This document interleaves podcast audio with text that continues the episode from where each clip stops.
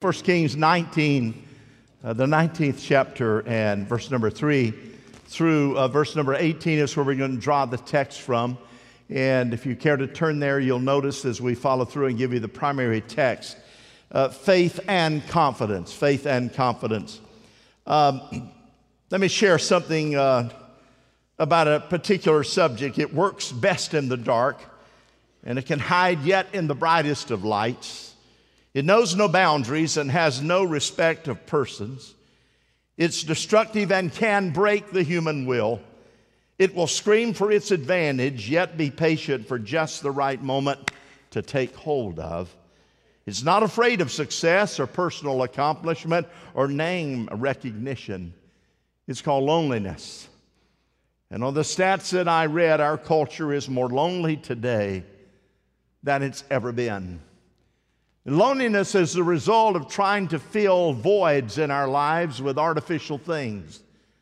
And we know as a church and as followers of Jesus Christ that the antidote to loneliness is an up to date, fire breathed passion for Jesus Christ. It's unbelievable. Is loneliness, anxiety, unrest in one's heart. Dr. Daniel Boorstin, who was at one time the Librarian of Congress, went to the closet where they kept the, the small items of past presidents and pulled out a little blue box.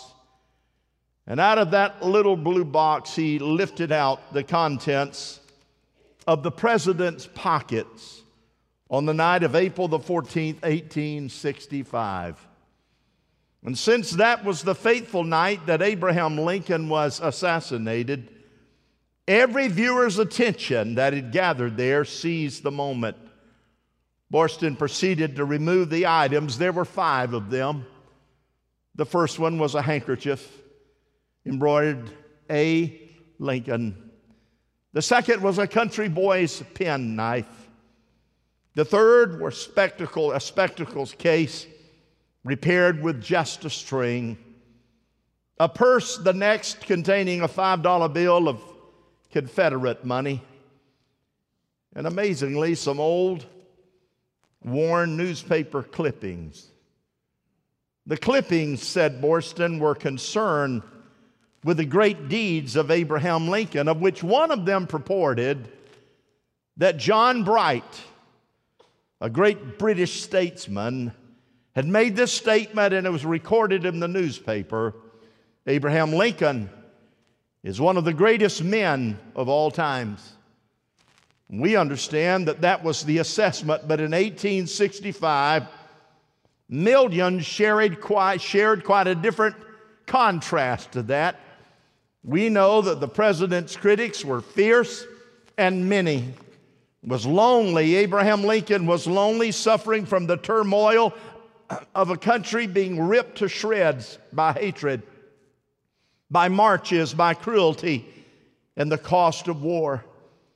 And there is something that seems to be a bit pathetic in the mental picture of this great leader seeking solace and seeking self assurance from a few old newspaper clippings as he read them under the flickering flame of a candle, all alone in the Oval Office. We've all been there at times in our lives when we seemed extremely alone, that we had major problems that we could not share, issues that were only known to us, deep secrets buried in the heart.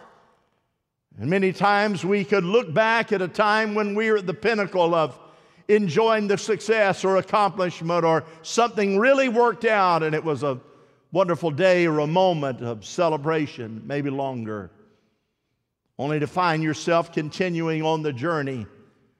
And now, in some circumstance or some particular issue, or something, some table turned around on you, and you find yourself alone.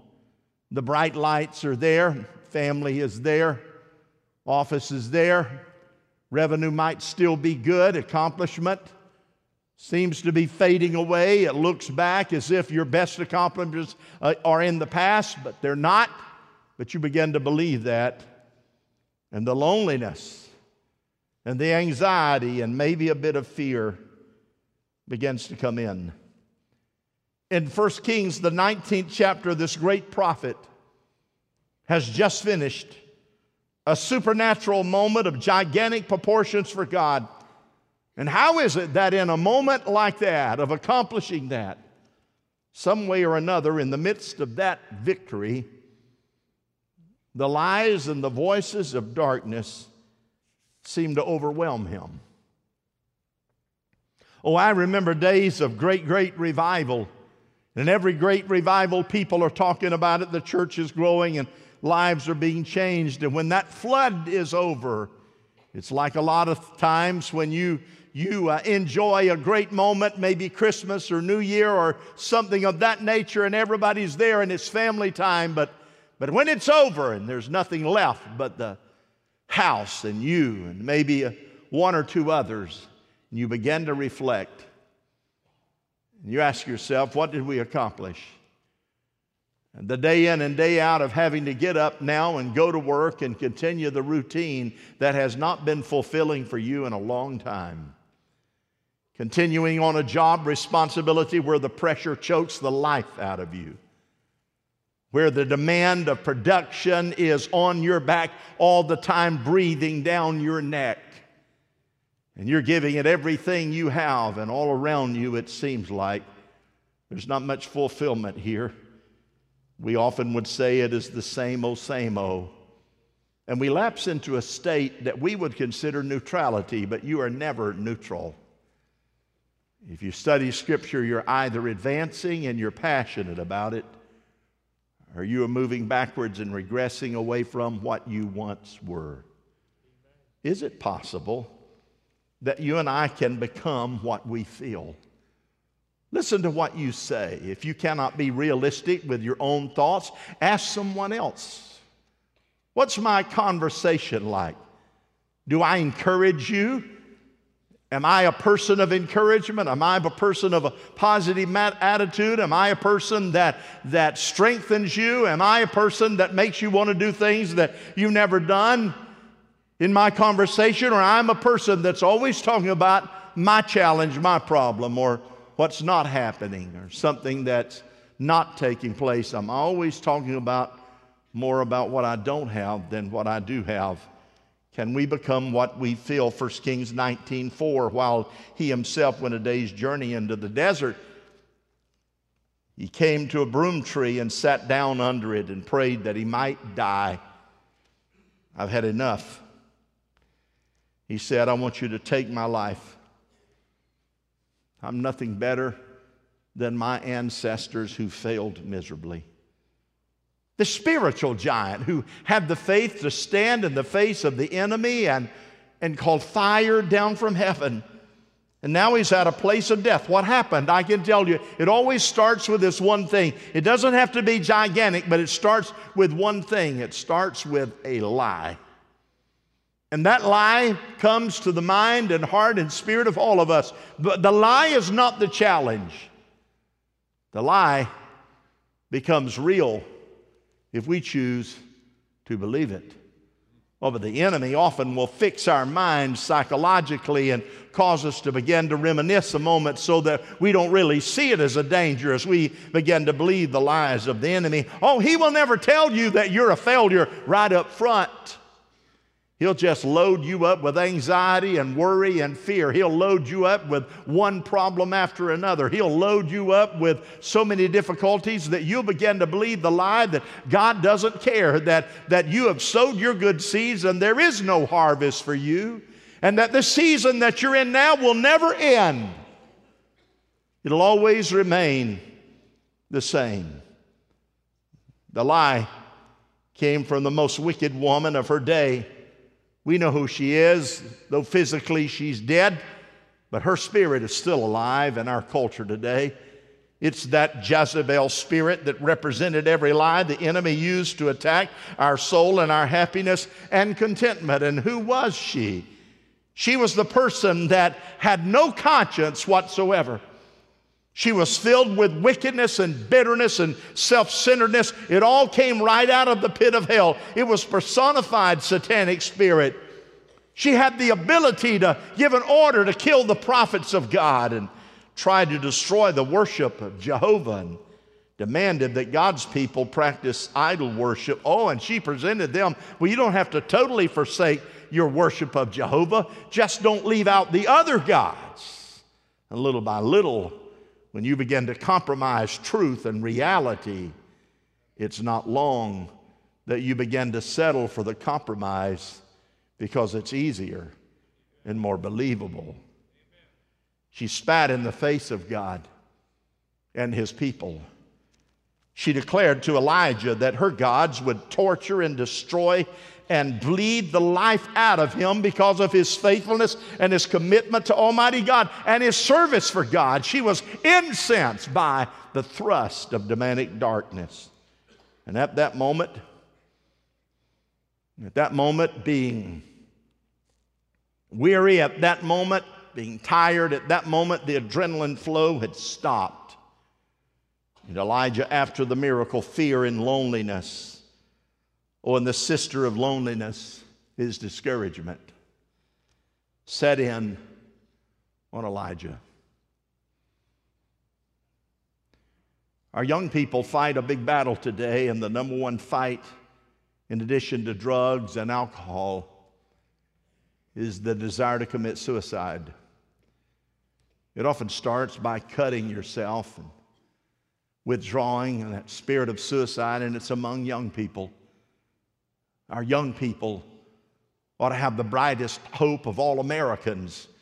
Our young people in the church ought to see the beautiful and the joy and the power and the anointing of God, but it's hard for them to enjoy that when there's backbiting and gossip and murmuring and individuals who just feel like they are Job's comforter. How can young people expect to believe the God of Jehovah, the God of joy, when they hear that in the Christian culture? So today, what you see happening in America is the bursting forth of young people who declare, We want a voice. And everybody should be heard. But it expresses a bigger need. And that need is simply this we are somebody. And we have no nothing to stand on that brings satisfaction and fulfillment it set in on Elijah. Elijah became what he felt defeated and lonely. Remember, it was all because he started and believed one lie, just a lie. But God has given us the antidote and some good instruction if we have to live, happen to listen to it. And here it is Paul's writings in Philippians 4 8. You talk about a person who had ample opportunity to be discouraged and lonely and give up. It was Paul. But here's what he writes finally, brethren. I want you to remember that whatever is true or honorable or right or pure or lovely, whatever's a good report, if there's any excellence of anything worthy of praise, here's what he says let your mind dwell on those things. Let your mind dwell on the positive. Let your mind dwell on what you do have. Let your mind dwell on those things that gives honor to God. Let your mind dwell on those things that you have done in the past and will do in the future. Let your mind, you control your mind. You have the ability to choose to say to the enemy of your soul, I rebuke you in the name of Jesus. You will not toy with my mind. You will not toy with my spirit. You will not toy with my conscience. You will not toy with my Christian character. For I choose to believe this that no matter what happens in my life, God is still God and He's on His throne. That's what I choose to believe. Come on, church. That's what I choose. So, as easily as you can believe a lie, you can make a positive decision. 1 Thessalonians 5 16 through 22 in the message version. Be cheerful. Say that with me. Be cheerful no matter what. Be cheerful no matter what. Let's say it again be cheerful no matter what. How do you think that would work all day tomorrow if you practice that? You wake up and you got a flat tire. You wake up and your battery's not working. You wake up and it happens to be rainy. It's not forecast to rain, but your windshield wipers don't work when it's supposed to. You wake up and your boss decides to give you a surprise evaluation report. And he got his word, got his evaluation for somebody that does not like you and presented to the good old boss. He hasn't looked at what you're really, really doing. He's believing somebody else who's lied about you, and he brings you in. Now, what defense do you have? What defense do you have against a lie? It is a quiet, meek, and humble spirit and say, God, you are my advocate. Jesus, you are my advocate in heaven's courts. You deal with these issues. What? Pray all the time, thank God no matter what happens. Turn to your neighbor and say, Listen, he's talking to you. Thank God no matter what happens. Some of you enjoyed saying that way too much. This is the way God wants you who belong to Christ Jesus to live. He says, the value, don't suppress the what? Don't suppress the what? Do you know we're more spirit than we are flesh? Hello? Do you know what's going to die? Your flesh. You know what's going to live? Your spirit. Amen. He said, Don't you suppress the spirit and don't stifle those who have a word from the master. On the other hand, don't be gullible. Turn to your neighbor and say, Don't be gullible. There you go. Don't be gullible. And that is not a man's name, you women out there looking for a husband. Check out everything and keep only what's good. Throw out anything tainted with evil. Wow, instruction. It's to say if you want to escape the loneliness and the lies, practice those. Here we go. How do we become alienated? I see it all the time. I can tell I've been doing this a long time when people start getting just a little, you know, just a little, you begin to move around a little bit. Some of you are out of place, by the way, I want you to know. 1 Kings 19:10 he replied You know God I need to tell you I've been very zealous. The Israelites have rejected your covenant, broken down your altars and put your prophets to death with the sword. And let's just say those words together. I am the and go ahead and read on. And now you poor baby. I'm the only one left. So you were told you had cancer this week? You're not losing. There was a healer in Zion. Amen. You looked at your checkbook and you found the throng of red ink on its way. He's got plenty. Well, send some my way, Lord. You just keep doing the faithful route, and I promise you, God will interrupt the chest of the enemy and take out what the enemy thought he had and give it to you, my friend. That will happen. That's what the Bible says. That's what the Bible says. He'll take the riches of those that are wicked and give it to those that are followers. I'm the only one left. You are never alone. Never. You're never, never, never alone. And when we believe our lie that comes to us, here's what happens your joy and your contentment and your victory and your boldness are all challenged by the power of spiritual darkness. I know whom I have believed in. Well, then live that way. Think on those things that are positive and, and where Jesus, where Jesus was in the, when he was in the wilderness, Satan endeavored to attack him. It was out in the wilderness. And I want you to know, as I said, loneliness will hide in the dark places or be uh, very uh, vigilant in the bright lights, and he's no respecter of whomever it might be. And here's what I found out if the devil is twisting you and the devil is seemingly giving you a problem, and you have any of the things I mentioned right now, here's the way I want to encourage you to look at it. The devil me- never messes with anybody that he is not intimidated with. If he's intimidated with you, he will bother you, he will mess with you, he will create a mess in you. So if you've got problems, you must be on the right right track, hallelujah, and you're making the devil jealous because you can say, I know that it looks difficult, but I am on my way, hallelujah, to the deliverance of the power of the anointing of the Holy Spirit. You take that and move forward with it.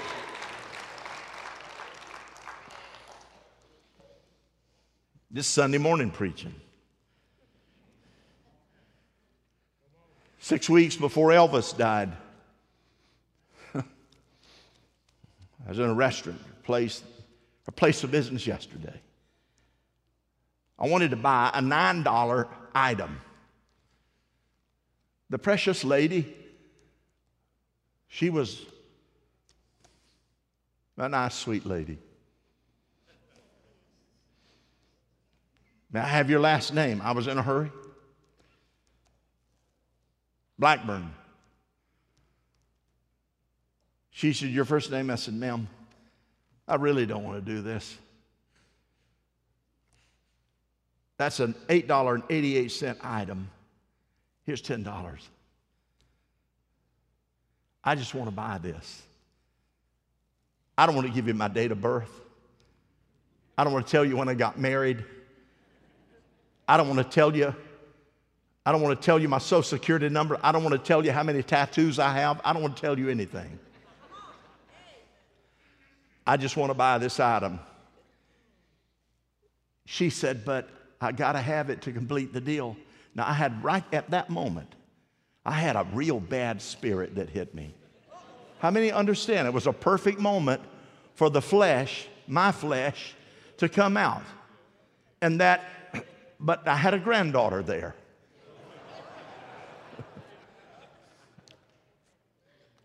what I wanted to say that I did not say, that I let the Holy Spirit direct me. You can take that item right there and you can keep it. I don't need it. You lost a sale, and I am never coming back in here again. That's what I wanted to say. But how many of you know by raised hand that would have not been the proper thing to do? Would not, how many of you think you could have been that controlled? A few. I'm looking back there in the corner to see if anybody raised your hand. Thank you. She said, But I really need a name. I said, Okay, Elvis. it's Elvis. That help you? Is that with an E? I said, Ma'am, any way you want to spell it is fine. So, reporter asked Elvis Presley, Elvis, when you first started playing, making music, you said you wanted to be rich and famous and happy. Are you happy? And Elvis replied, and I'll use a, this word I am lonely as Hades. When people would line up for hours to get into his concert, and yet the man on the stage with the lights, with money that he had never had, with fame and fortune that took him into the offices of major leaders around the world. I'm miserable. Why? He knew the answer. He'd been raised in a good old solid Pentecostal church. His grandmother was on fire for Jesus. And Elvis, not long before he died, went to one of our pastors, sat down in his office on the floor, and said, Help me. Help me. But he could not make the journey of breaking the massive contracts with more and more money to be able to cross into the arena where he could totally lean and trust in the Lord. How does it work? What happens when that happens? We devaluate ourselves. Spirit of defeat. We rationalize away truth. He says, I have had enough, no better than my ancestors. They're all failures, and so am I. You are not a failure. You are a treasure that is waiting to be buffed by the master hand of the Son of the living God. And He, you've heard it before, has never made a mistake. Amen? Never made a mistake. And when you allow yourself to become alienated from your friends and your family and your church, and you start marginalizing your relationships with those that that are not holy, that are not righteous, that are not faithful, and you begin to hook up with those individuals, you become, here it is, a perfect target for self destruction. Seek, the devil says, kill and destroy. The devil says, I want to seek you out, I want to kill you. You can still have a heart that's beating, and you can still be walking but you're not alive. You don't feel like living. You don't feel like you're anybody. You don't feel like you have any value. You don't feel like you feel like the world is there. And where does it eventually get you? To the power or to the pit of destruction of eternal hell. And far too many people are getting in there. And how do you know when it's at its highest? It starts with the blame game. Number three, why can't we see what God sees? This message to encourage you, those of you listening online. Why can't we see what God sees? 1 Kings 19, 18. Yet I reserved 7,000 in Israel, all whose knees never bowed down to Baal, and all whose mouths have never kissed him. He believed a lie from the enemy. He did.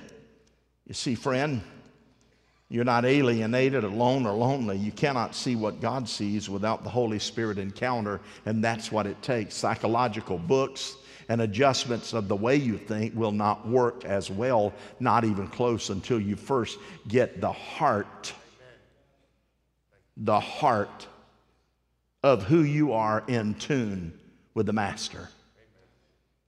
How's your heart? How's your heart? Out of the abundance of the gut, the mouth speaketh. Pardon this yard talk, that ain't what it says. Out of the abundance of what? The heart. The blame game will start. You'll blame anyone. That blame game often is there. How does it happen? He says you have to have a Holy Spirit encounter. And so we know what happened. An angel touched him. He rose up. He ate. He ran to a secure place. God confronted him and asked him, What in the world are you doing here? God revealed his presence and he started with the wind. Oh, you want to see power? You want to have an unstable ground, an earthquake? Oh, you want to see how quickly fire can spread and destroy everything in its path? But what about this?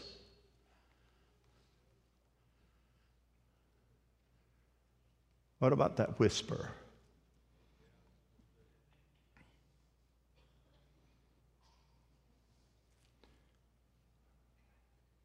Rosie, I love you. John, better things are coming. Gordon, get ready. Sue, don't be discouraged. The Holy Spirit begins to whisper. And when the Holy Spirit begins to whisper, he drills deep down into the cavity of our soul. After God said, What are you doing here? The whisper. Then God said, Here's what I want you to do I want you to go back the way you came. I want the spiritual encounter to take place, and for a spiritual encounter to take place to eradicate all that junk, you need to renew your first love. Oh, I remember the time. Go back there. Oh, I remember when the Holy Spirit was all over me. Go back there. I remember when I prayed, I believed God could move mountains. Go back there. Oh, I believe, I would believe anything. The preacher said it, I believed anything. Go back there. In other words, go back to the place on the path of your life when things begin to split. and go back to that place and say, God, anoint me, renew me, baptize me, refresh me, and give me a heart and a passion that lingers in your presence. The sad thing was the very ones who had lifted up the idols and destroyed the altars of God were the Israelites.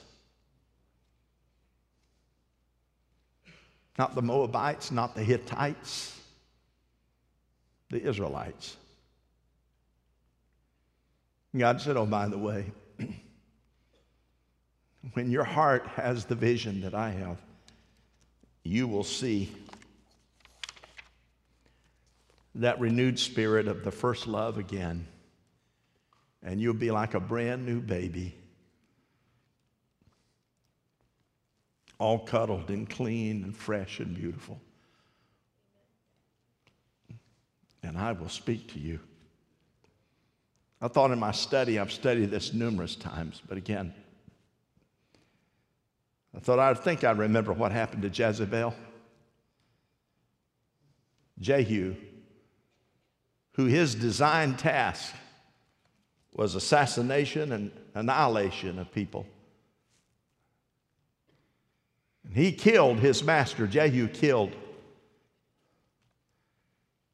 And Jezebel, it says, got all painted up, put on her false eyelashes.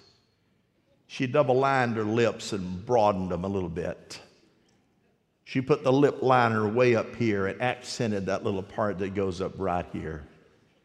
She had her hair braided. She had the strongest of perfume, i.e., body lotion.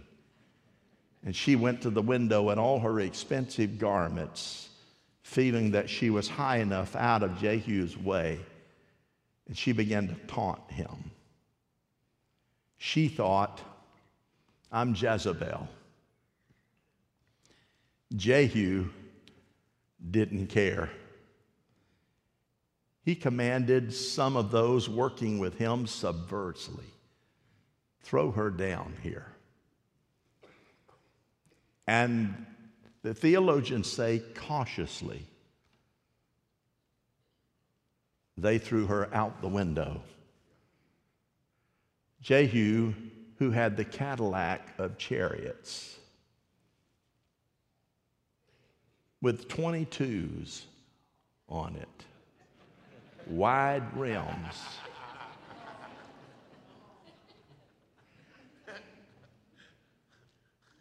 and ran over her until the blood splattered on the chariots and on the horse and on the walls.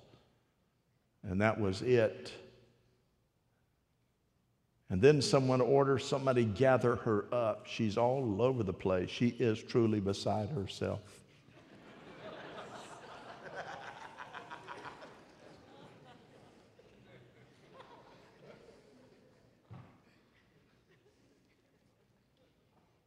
and bury her.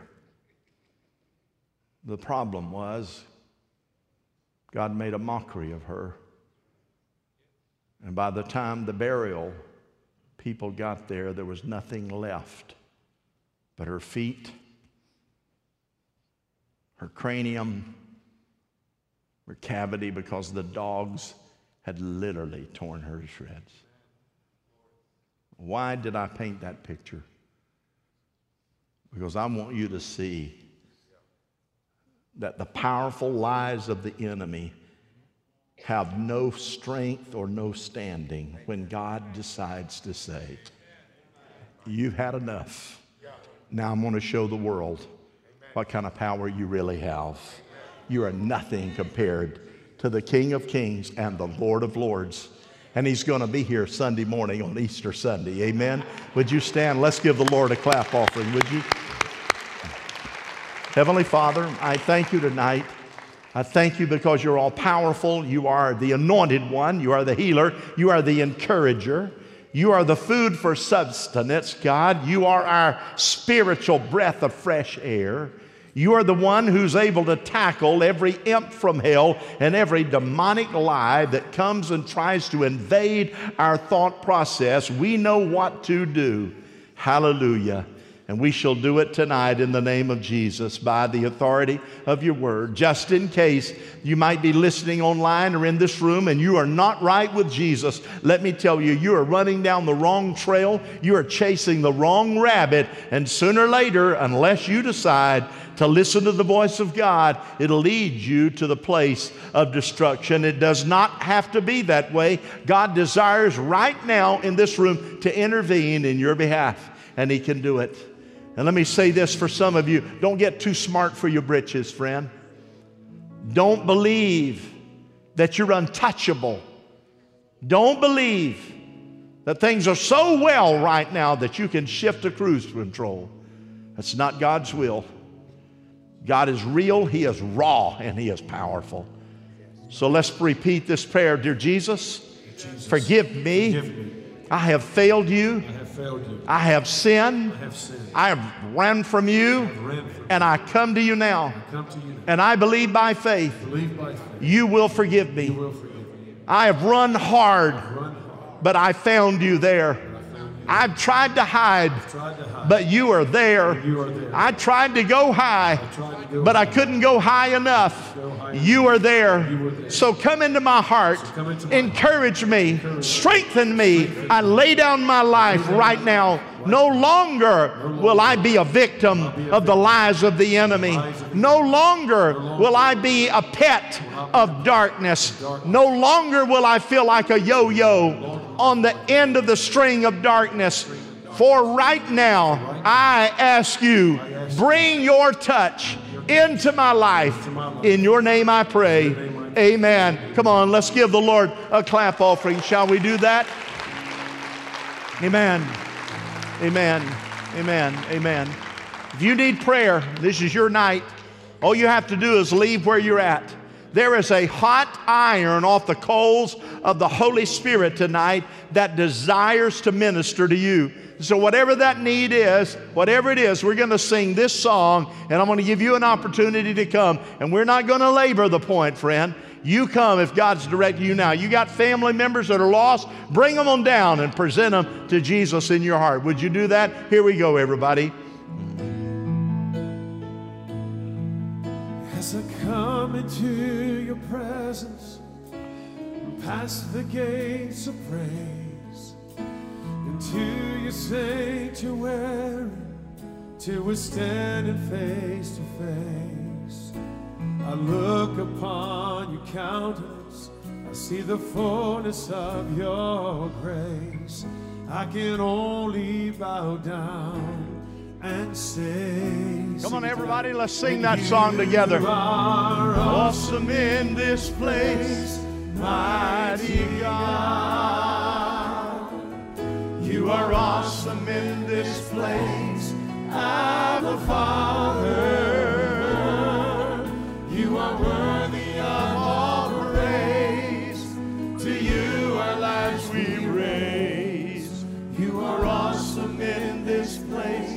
Mighty God. Come on, sing the rest again. Here we go. As I come into your presence, past the gates of praise, into your sanctuary, till we're standing face to face.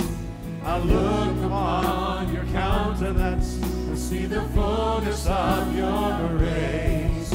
I can only